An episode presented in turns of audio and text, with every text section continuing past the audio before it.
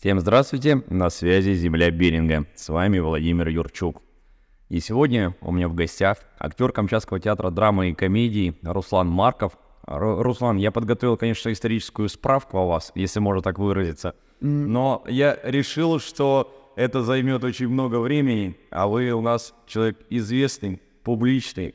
И когда я сказал о том, что у меня будет интервью с вами, то многие люди сказали, что очень ждут нашей беседы. Вот. Ну, всем здравствуйте, это, во-первых. Во-вторых, было бы интересно послушать эту историческую справку. Тогда уж извольте. Выпускник Дальневосточной государственной академии искусств. С 2013 года вы находитесь на Камчатской земле. Вот здесь ошибка. А, Это вы данные, наверное, брали с нашего сайта, который выдал неправильную информацию. На Камчатке я нахожусь с 2012 года. Э, Это ошибка у А нас. на куда сайте. кот делся? Да, я приехал э, 13 ноября 2012 года сюда, на Камчатку, и сразу же с аэропорта я приехал э, в, в театр и в отделе кадров оформил трудовую, ну, ну, что я здесь нахожусь на работе именно с 13 ноября 2012 года. Я обратил внимание, что вы в интервью упоминаете часто эту дату. А почему? Ну, это знаковая дата, потому что я приехал на Камчатку, поменял город, в очередной раз поменял театр. Все обычно э, стараются уехать с Камчатки, а не приехать. Ну, для того, чтобы уехать, надо приехать. Да. Для того, чтобы, как говорил замечательный кот Матроскин, для того, чтобы что-то продать ненужное, надо сперва купить это ненужное. Здесь далее на вашем сайте указаны а, ваши роли.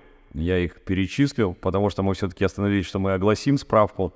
Итак, капитанская дочка Пугачев. Женитьба Фигара, граф Альмавива. Игры, э, игра на 3 миллиона Джек Гибл. Вы их помните сейчас? Вы в голове все это проигрываете? Нет, не проигрываю, но я...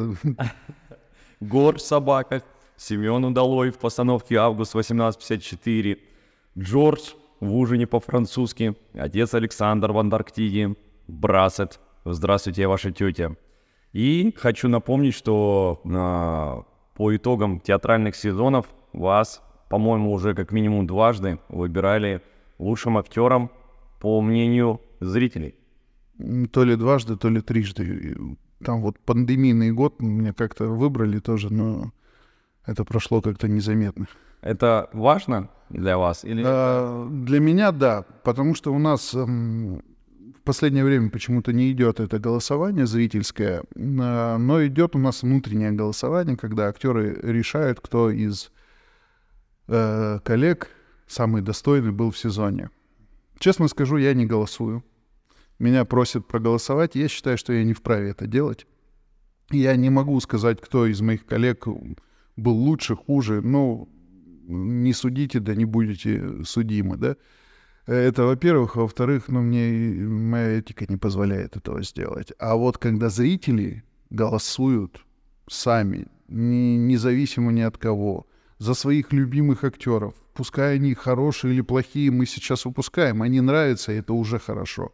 И когда выбирают кого-то по результатам именно зрительских голосований, я считаю, что это, это прям круто. Но это, опять же, мое мнение, которое я никому не навязываю. Мне кажется, что здесь есть э, маленький такой поправка на ветер, а экзамен, например, а, выпуск, когда выпускают э, студентов из э, вуза, то есть там нужно оценивать актеров будущее.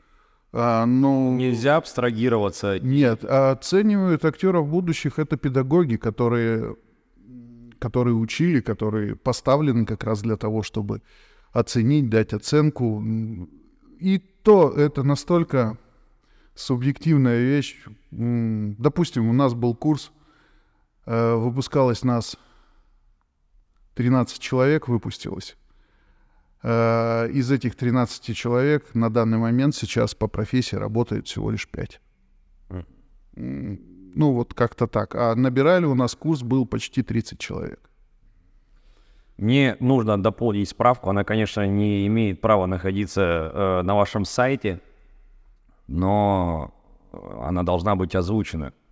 Встреча была наполнена энергией, юмором и, конечно, очень нужной информацией для наших учеников. Помочь оживить своих персонажей, поставить им нужные эмоциональные оттенки в голосе, рассказать, как расслабиться и не сомневаться в себе. Все это объяснял Руслан на своем мастер-классе для воспитанников школы Айкидо. Именно так мы с вами и познакомились. Да, да, было дело. А, Руслан помогал а, моим ученикам готовиться к нашему ежегодному мероприятию под названием Ханаши. Именно так мы а, встретились лично, на что, если честно, я крайне удивился, потому что это был очень напряженный сезон, юбилейный сезон в Камчатском театре. И понятно, что какие-то побочные мероприятия, они были практически невозможны. И поэтому, когда я объявил своим ученикам, что у нас будет такая встреча, это, конечно, было э, такой важной новостью для них. И на нашей, в нашей беседе я говорил, что для них очень важно внимание. То есть они, им трудно понять да, а, высоту звезды, либо статуса человека. Им важно, что человек является профессионалом, и пришел вот э, а, что-то им сказать, воодушевить. Вы разумеется, э, в силу занятости не смогли увидеть результат своей работы, я вам хочу его еще раз проговорить. А, большое спасибо, потому что это был, наверное, шестой год подряд, когда мы это делаем. Это реально был, наверное, год, когда мы наконец-то достигли всех целей, которые мы все это время пытались достичь. А, было видно, что они вас услышали, было видно, как они а, пытались применять то, что вы рассказывали на мастер-классе ну и вот воодушевление никуда не ушло. Отзывы зрителей, опять же, обычно считается, что на такие мероприятия приходят только родители. На самом деле мы уже давно отошли от этой формулы, и в зале было очень много людей, а, совершенно посторонних, которых мы не знаем, и отзывы были очень хорошие. Это благодаря вашей энергии. Спасибо. Пожалуйста. Ну, я могу сказать, э, не люблю чужих лавров тоже присваивать себе. Здесь я был не один, я пришел уже на размятых детей. Светлана Михайловна Дударева побывала передо мной у вас, и она поработала с детьми, поэтому тут не только моя заслуга. Ну, вообще, направление нашей беседы сегодня а, это скорее взгляд актера на привычные для обывателя вещи. Например, я уверен, что многие считают, что актером становится по призванию, по какому-то внутреннему, внутреннему наитию. Вот. А, но в интервью коллегам вы рассказывали ранее, что это не было мечтой вашей жизни. А, да. Несмотря на это, вы добились успеха, добились узнаваемости. Так как, как это работает? Любовь к искусству дремала или это Просто труд. Я до сих пор не могу четко ответить, почему так получилось в моей жизни, что я стал актером. Это, наверное, загадка для меня, и загадка она будет на всю оставшуюся жизнь, потому что актером я никогда не хотел быть. Э, я хотел быть военным. Я поступал в Рязань, в ВДВ, в разведроту. Я готовился потом в школу милиции, потому что в Рязань из-за нашей любимого доблестного военкомата, который отправил меня к последнему экзамену. Я приехал в воскресенье, а в понедельник там ребята сдавали последний экзамен. То есть спасибо им. А потом я вообще выяснил, что на Дальний Восток в тот год даже требования не отсылались, потому что очень большое количество людей, желающих поступить. И на меня посмотрели там как на идиота, вообще сказали, как ты здесь оказался, тебя вообще никто не ждал. Ну, дали мне билет назад, требования на билет назад, и благополучно помахали. И я уехал назад, пришел в военкомат, мне сказали, ну, мы подумали, ну а вдруг?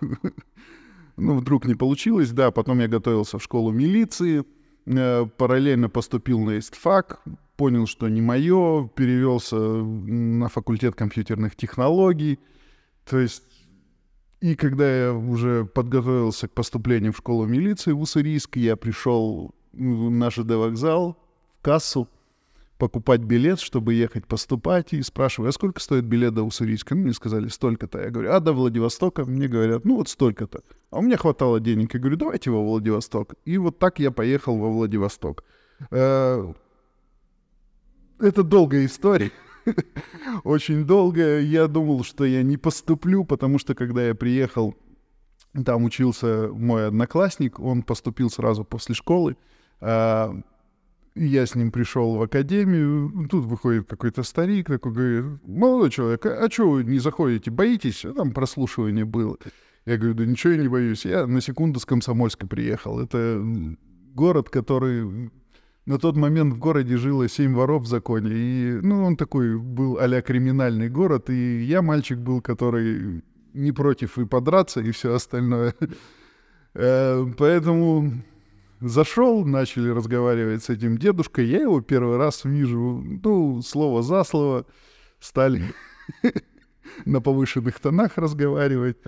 Эм, я вышел оттуда, тишина в коридоре такая, абитуриенты все притихли, Леха стоит, я говорю, что, я не поступил, да? Он такой, а ты знаешь, это кто? Я говорю, нет, это художественный руководитель курса будущего, это он набирает студентов. Я говорю, ну, понятно, ладно, пойду на вокзал э, покупать билеты. Но я прошел все туры, я понравился педагогу по речи, Ткачеву, э, Льву Санычу, а он был председателем приемной комиссии, и он настоял на том, чтобы меня взяли.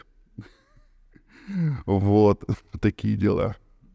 Потом я был одно время любимчиком у Льва Саныча, но это продлилось недолго, потому что я сдал первый курс, э, нас сдало четыре человека, которые получили четверки, остальные все получили тройки, потому что э, в то время, когда я учился, было понятие такое, что человек на первом курсе не может знать на пятерку речь. А, и начался второй курс. Я расслабил булки, как говорит современная молодежь, и не сдал зачет по речи зимой. Я пересдавал зачет по речи три раза. Пока я это пересдавал, мы уже подкатились плавно и нежно к летней сессии. Летнюю сессию я сдаю речь на пятерку, ну, мне Саныч говорит такой, ну, значит, ты, у тебя не, за, не сдача по зачету? Я говорю, да. Говорит, ну, давай так делаем. Я тебе ставлю 4, а этот балл счет зачета зимнего. Я такой, ну ладно, хорошо. И это был урок мне на всю оставшуюся жизнь о том, что если ты чего-то добился, как говорится, если ты ухватил Бога за бороду, то, может быть, это и волосы Бога, но, скорее всего, это с другого места, а не с бороды волосы. Вообще, обычно я говорю о том, что университет — это скорее такая школа жизни, потому что приходится общаться с людьми, которые не всегда заинтересованы в твоем личном успехе, в отличие от школьного периода, где учителя все-таки заботятся а, об учениках. И университет оставляет вот как раз такие воспоминания а, о хороших людях, о плохих людях, о трудностях. А, у меня, допустим, я помню университет, это высшая математика, когда, естественно, мы очень долго ее пересдавали, и, конечно, мы очень не любили нашего преподавателя, хотя спустя время, какой-то момент я подумал, что а клево было, в принципе. Много друзей было приобретено в тот момент, когда ты сидел и переписывал конспекты друг у друга. Вот э, если вам вернуться к вот таким персонажам своей жизни, Э, как-то их интерпретировать в современность. Что вы скажете? Хорошее было время? Ну, студенчество это вообще всегда отдельная вещь. Тут еще все зависит от того, где человек находится во время студенчества. Дома у мамы или в общежитии в другом городе, где до мамы очень далеко – Э, это разные моменты, потому что у нас на курсе были люди, которые, дети, которые учились и жили в этом городе, и были приезжие, как я, которые жили в общежитии, и которые маму видели там в лучшем случае раз в полгода. А были дети там с Камчатки, да, к примеру, которые могли увидеть маму только раз в год на летних каникулах и ты полностью сам зависишь от себя, ты идешь с учебы, и вот этот вот слом момента, когда ты идешь и думаешь, что в этот магазин тебе надо зайти, там рожки подешевле, там консервы подешевле в другом магазине, тебе надо постираться, тебе надо приготовить, тебе надо кучу бытовых вопросов решить помимо непосредственно самой учебы. То есть э, если ты не жил в общежитии, то ты студент наполовину, я так считаю. Ну, ты не хапнул всей этой прелести студенческой жизни, когда у тебя еды нет, когда ты засыпаешь и тебе снится сгущенка, потому что там очень жутко чего-то не хватало. Да, эти безумные какие-то гулянки, когда ты не высыпаешься. Через это тоже надо пройти в свое время, чтобы потом, как говорится, оно не догнало тебя в старшем возрасте. А помимо этого, ну, еще все зависит от э, вуза, в котором вы учитесь, потому что у нас академия, она... Э, там было всего лишь три факультета. Музыкальный, художественный и театральный. Три вида искусства. Э, и вот на нашем театральном факультете, почему у нас всегда так мало людей выпускалось, особенно у педагогов старой закалки, которые сейчас же почти все поумирали, к сожалению – Станиславский сказал, театр строится на кладбище растоптанных самолюбий. И вот это самолюбие ломали очень жестко. Потому что ты приходишь в театр, э, ты можешь нарваться на разного режиссера, на разные условия в трупе. Тебя не обязательно будут любить и все остальное. И ты не должен быть, ты не звезда, ты, ты никто. И через вот это вот все проходить тебя ломают. У нас были э, ребята, которые отчислились э, за пару месяцев до диплома. Они не выдержали этого марафона. И это, да, это было... Это, это жестко. У нас всегда говорили... Я долгое время потом работал в приемной комиссии, и я всегда детям говорил эту истину прописную, которую мне сказали, когда я сам поступал. Всегда это говорил детям. Поступили — гордитесь. Не поступили — радуйтесь, потому что вы не знаете, через что вам придется пройти, через какое горнило — потому что из заготовки, которая приходит, выбивает весь тот шлак, который... Ну, это как горн, когда вот заготовку накаливают, потом отбивают, чтобы вот этот весь шлик слетел. То есть э, и не каждая заготовка это выдерживает, ломает, трескается.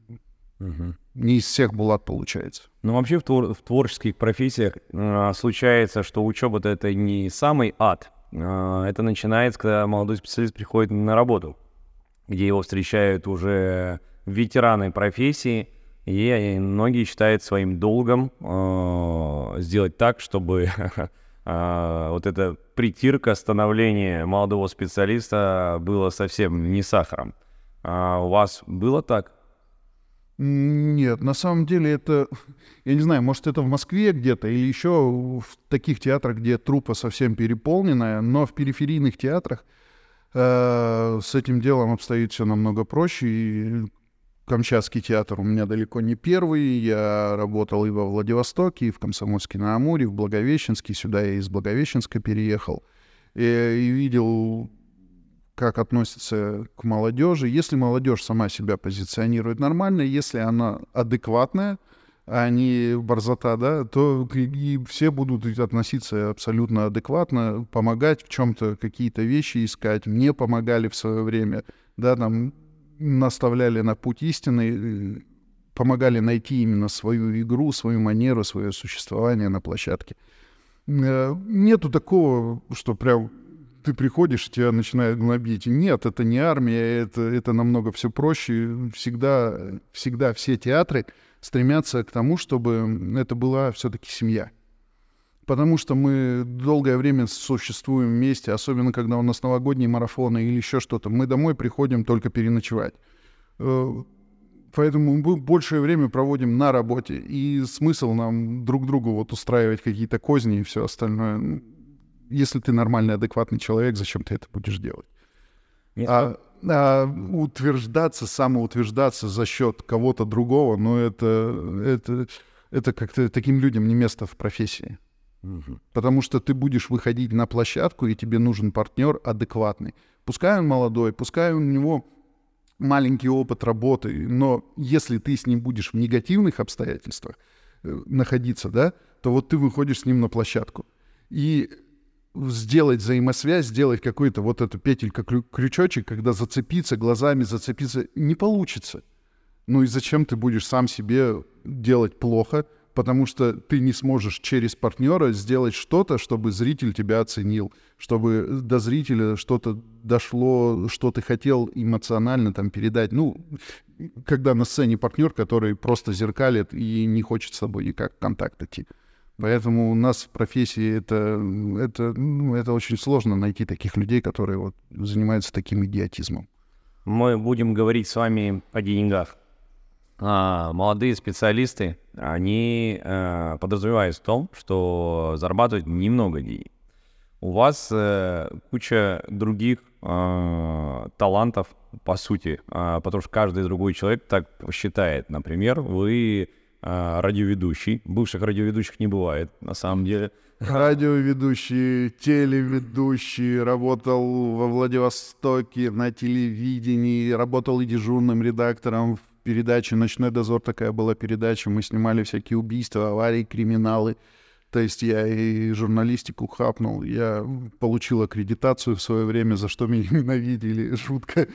Журналисты, которые учились на журфаке, которые выпускались, работали на телевидении и долго не могли получить аккредитацию, да, я, закончив театральный факультет, отработав на журналистике, на телевидении что-то месяца три, наверное, или четыре, я был удостоен там одной из награды, ну и аккредитацию получил очень быстро. Ну, то есть это речь о чем? Это проба себя или это вопрос э, необходимости, что приходится совмещать, работать, чтобы зарабатывать на жизнь? Ну, сейчас то, что я делаю какие-то дополнительные проекты, что-то остальное, да, ну, это из-за денег в том числе.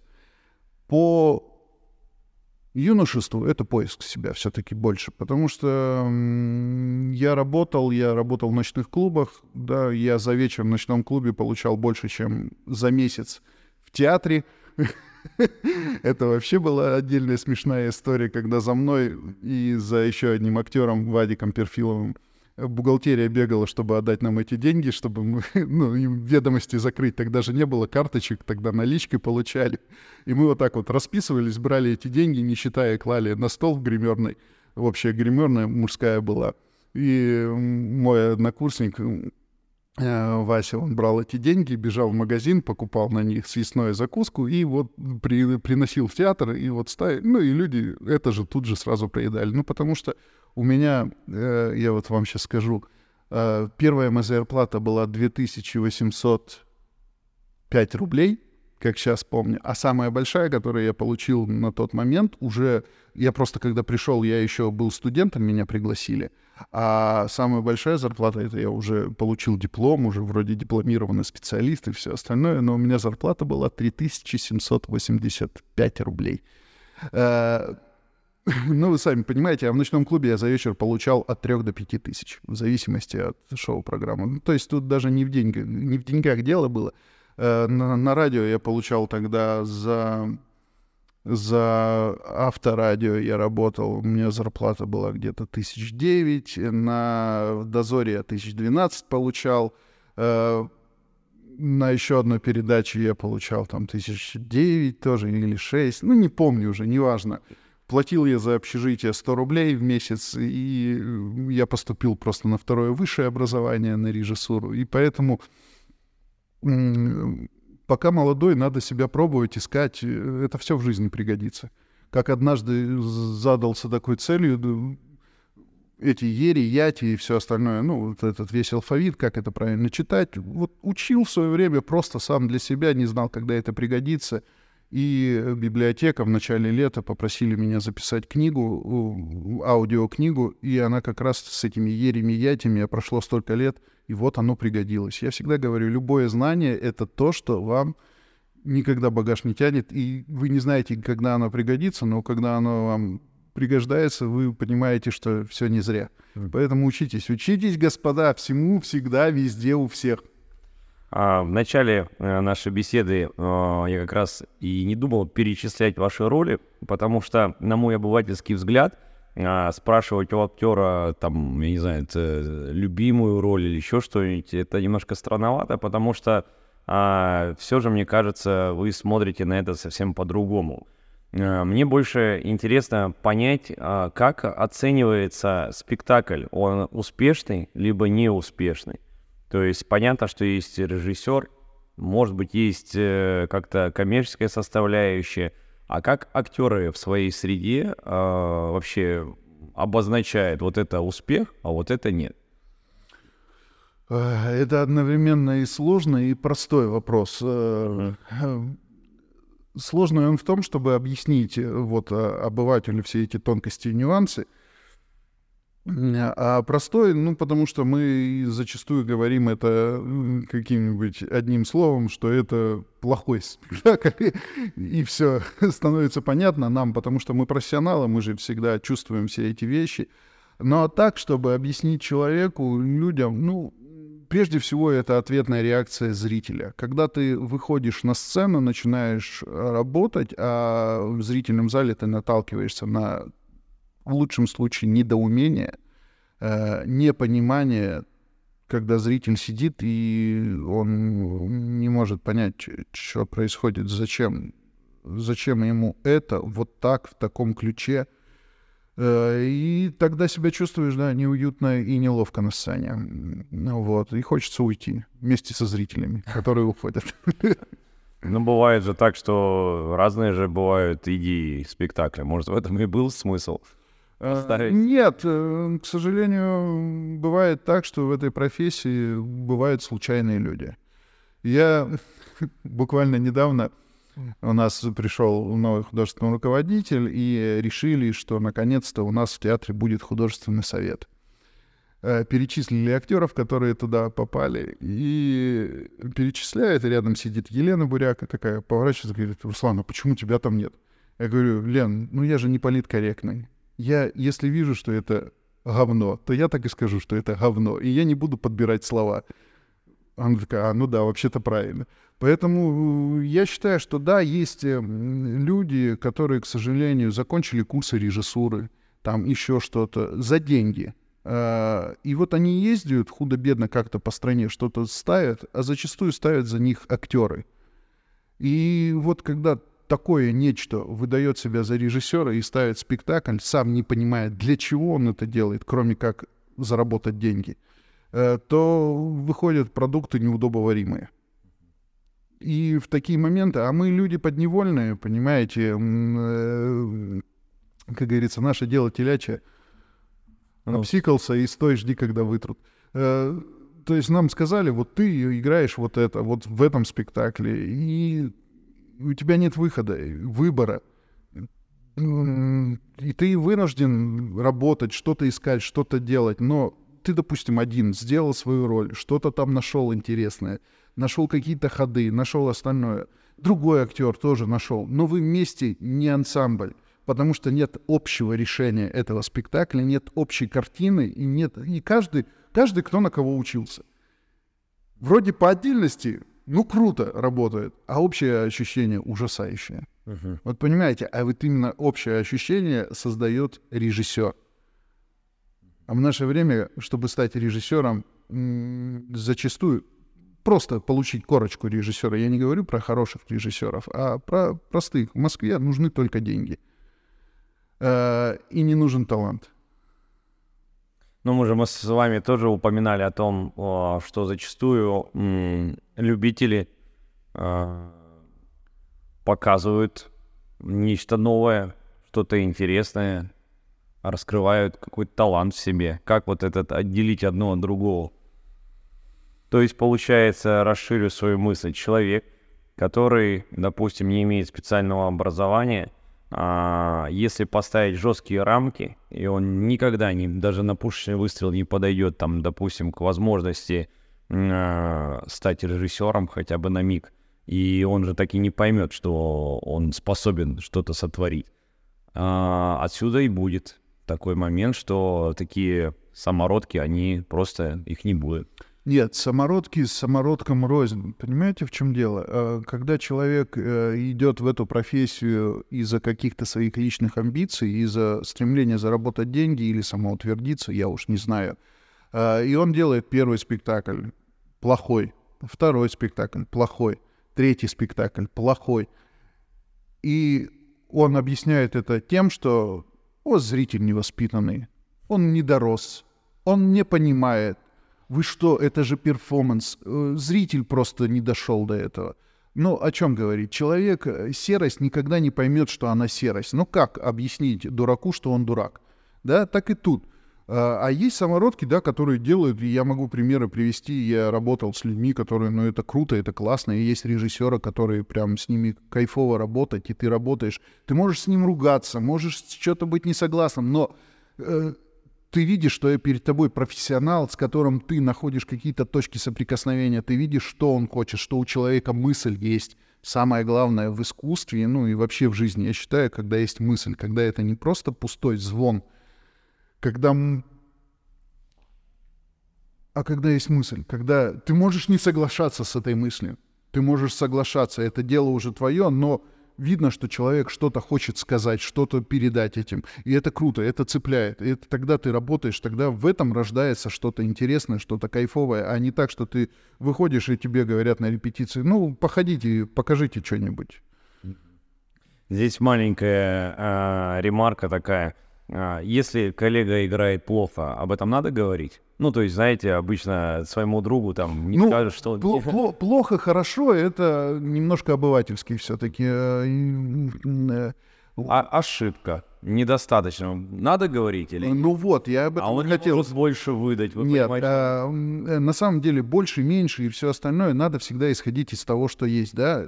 Есть, конечно, желание сделать что-то другое, но, допустим, если актер в данном сцене не то, что он вообще всегда. У него есть роли, допустим, он классно их делает, он классно их понимает, все супер. Но есть роли, которые просто, ну, он не понял или не попал в эту роль. Бывает такое. У меня такое было в моей жизни, когда это вообще жуть была жуткая, когда у меня была череда успехов, Э, успешный. И тут приехал режиссер, который вот такой вот режиссер, и мне дали главную роль, э, а причем еще роль героя-любовника, я вообще ненавижу. И, и, и это был какой-то тихий ужас. Я шел к этой премьере как на Голгофу, потому что я понимал, в какую перманентную задницу мы погружаемся с этим всем. И и когда я вышел, вот эта премьера, и за кулисами такие, ну, наконец-то Марков обосрался, я так выдохнул, думаю, наверное, это надо было тоже пережить, потому что э, это не потому, что там я плохой актер, да, или еще что-то, а потому что я не попал. Потому что я не попал в этот материал, или материал в меня не попал, или что там произошло, я не знаю. Ну, в общем, это был про полный диссонанс э, во всем этом. И вот как говорить, э, хорошо-плохо. Нет, так нельзя. Но есть какие-то моменты, да, когда что-то не получается. И вот так вот в беседе актеры, э, это такой словесный этюд, когда мы можем там пошептаться, сказать, а давай вот так попробуем, вот, вот давай сделаем, вот так вот акцентики там спестим. Ну, это наши профессиональные вещи, и раз, хоп, смотрим, что-то пошло. То есть э, есть куча приемов, как направить куда-то. Другое дело, когда если, э, ну, у актера нет таланта, тогда, ну, это печально. Тогда там направляй, не направляй, э, ничего не поможет. А, что касается поддержки теперь, а, все-таки эмоциональная нагрузка зачастую бывает... А, а, сейчас мода говорить стресс. Да, стресс а, людей преследует, а уж в вашей среде, мне кажется, это вообще такое сопровождение, может быть, даже постоянным. Насколько это опасно для актера э, войти в какую-то депрессию, э, есть ли какие-то выходы, э, соответственно, тем более сейчас, когда все-таки интернет, он э, раскрыл совсем другой потенциал для отзывов, не всегда самых э, хороших, этого не избежать, мне кажется. Вот. Как это сказывается на таком эмоциональном настроении и коллектива, и отдельных людей? Ну, за весь коллектив я не берусь говорить, uh-huh. потому что привык отвечать только за себя в этой жизни. А, а по поводу негативных отзывов, да, бывает, читаешь их. Дело в том, что а, негативных отзывов не избежать. Это э, искусство, это, наверное, самая субъективная вещь в мире. Потому что в спорте все просто. Вот он пробежал за столько-то минут. А искусство, вот как понять? Одному нравится, другому нет. Также и нету, нету ни одного актера, который бы нравился абсолютно стопроцентно всем в зале. Ну, нету. Найдется хотя бы один человек, которому не нравится. Потому что мы все люди, личности, и мы все смотрим на одну и ту же проблему со своих колоколен. Понимаете? И, э, ну и как вообще говорил мой педагог по танцу, всем давать кровать сломается. Поэтому нельзя подстраиваться, ну, невозможно под всех э, сделать, чтобы ты нравился абсолютно всем. Нет, наверное, возможно, но мой э, педагог э, Бугреев Анатолий Владимирович, это тот самый, с которым я поругался. Мы с ним потом сдружились, все было хорошо. Э, и он всегда говорил, что э, на сцене не надо пытаться понравиться всем. Как только ты начинаешь пытаться понравиться всем, ты слетаешь с задачи, ты слетаешь со всего остального, у тебя одна единственная задача — понравиться всем. Э, и он таких актеров называл актерские проститутки который выходит, улыбается всем, он, он, он всем хочет понравиться. Но такого не бывает. Ну а как тогда сюда укладывается система а, а, вот тех же критиков, а, какой-то попытка, я не знаю, создать систему оценки? А, ну, критики, во-первых, это профессиональные люди, да, которые именно занимаются тем, что они... Э, критика вообще это не ругательство, это разбор изначально. Угу. То есть э, хорошее, плохое критик разбирает. Он разбирает, что что было хорошего, что плохого. То, ну, и это, опять же, профессиональные вещи. Когда мы общаемся с критиками, у нас нету такого, что, о, вот, сейчас нас тут ругать будут, или, ну, бывает и ругают, бывает хвалят. Ну, всякое бывает, но не это важное. Важное разбор, чтобы понимание... Мы, для нас понимание того, э, поняли, что мы хотели сказать, или не поняли. Другое дело, оно может не понравиться. Вот я сделал, допустим, эскиз спектакля, приехала Анна Шевгарова, которая категорически ей не понравилось то, что я сделал, но она поняла, что я хотел сделать. И э, это прекрасно. У нее своя точка зрения, что оно должно быть вот так, а я считаю, что оно должно быть вот так. И вот если бы она не поняла, тогда я, э, это провал мой был. Она поняла. Ну а дальше уже субъективность. Но в завершении нашей беседы сегодня вы в одном из интервью упоминали о том, что э, полностью не раскрыли свой потенциал. А, это э, ложная скромность, это обозначение цели какой, какой-либо. То есть э, почему вы произнесли такие слова? Ну, потому что...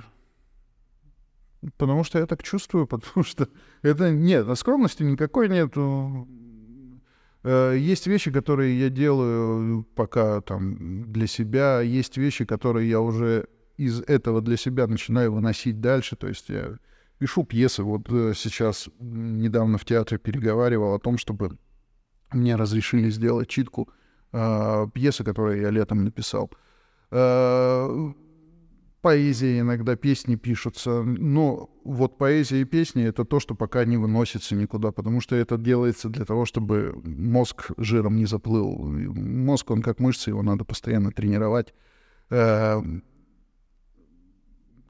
хочется, да, хочется, есть громадье еще планов, которые хочется сделать. Э, и свой театр-плей развиваю потихоньку свою студию, мы с актерами что-то делаем, какие-то спектакли, э, играем в том же баре «Снег», там, и такое проще. Поэтому, да, я чувствую, что мне еще рано на пенсию. А, вы обратили внимание, что я не спрашивал сегодня ни про режиссуру, а, ни про дополнительные, скажем так, ваши проекты, именно потому, что считаю, что у нас с вами первая встреча э, в рамках моего подкаста, а это удочка на будущие беседы. Хорошо. Где мы сможем уже э, поговорить э, подробнее и даже анонсировать какие-то события. Э, я э, расскажу слушателям о том, что в описании подкаста будет ссылка на телеграм-канал э, Руслана. Э, подписывайтесь, э, да, следите и... за жизнью театральный. Подписывайтесь, потому что там я выкладываю э, только рабочие моменты. Ну и плюс я вот э, буквально на днях запустил свой собственный личный марафон поэзии. Каждый день по одному стихотворению. Э, вот. Будем, будем следить и, конечно, комментировать. Ну что ж, а, вот так скромно еще раз назову, что мы сегодня беседовали с Русланом Марковым, актером Камчатского театра драмы и комедии. А на самом деле нужно придумать, конечно, что-нибудь а, другое, как а, описывать разносторонних людей. представлять их слушателям. Ну, у меня в последнее время всегда, если представляют где-то, то говорят, Руслан Марков, актер Камчатского театра драмы и комедии, руководитель студии Театр Плей. Ну, в принципе, если в плане творчества, то этого достаточно. А если в плане чего-то другого, то, да, нам спортивные разряды и прочее, и прочее, ну, зачем они нужны в нашей жизни? Мне кажется, в нужный момент. Да, в нужный момент. Когда ты сидишь э, в конкурсе, в жюри конкурса какого-нибудь творческого, и э, перечислять, допустим, свои спортивные регалии, я считаю это неуместным, да, или там телеви... на телевидении, которые регалии у меня на радио есть. Поэтому... Ну что ж, э, ну, с вами был Владимир Юрчук, и вы слушали подкаст «Земля Беринга». Обязательно услышимся в новых выпусках. Всем до свидания.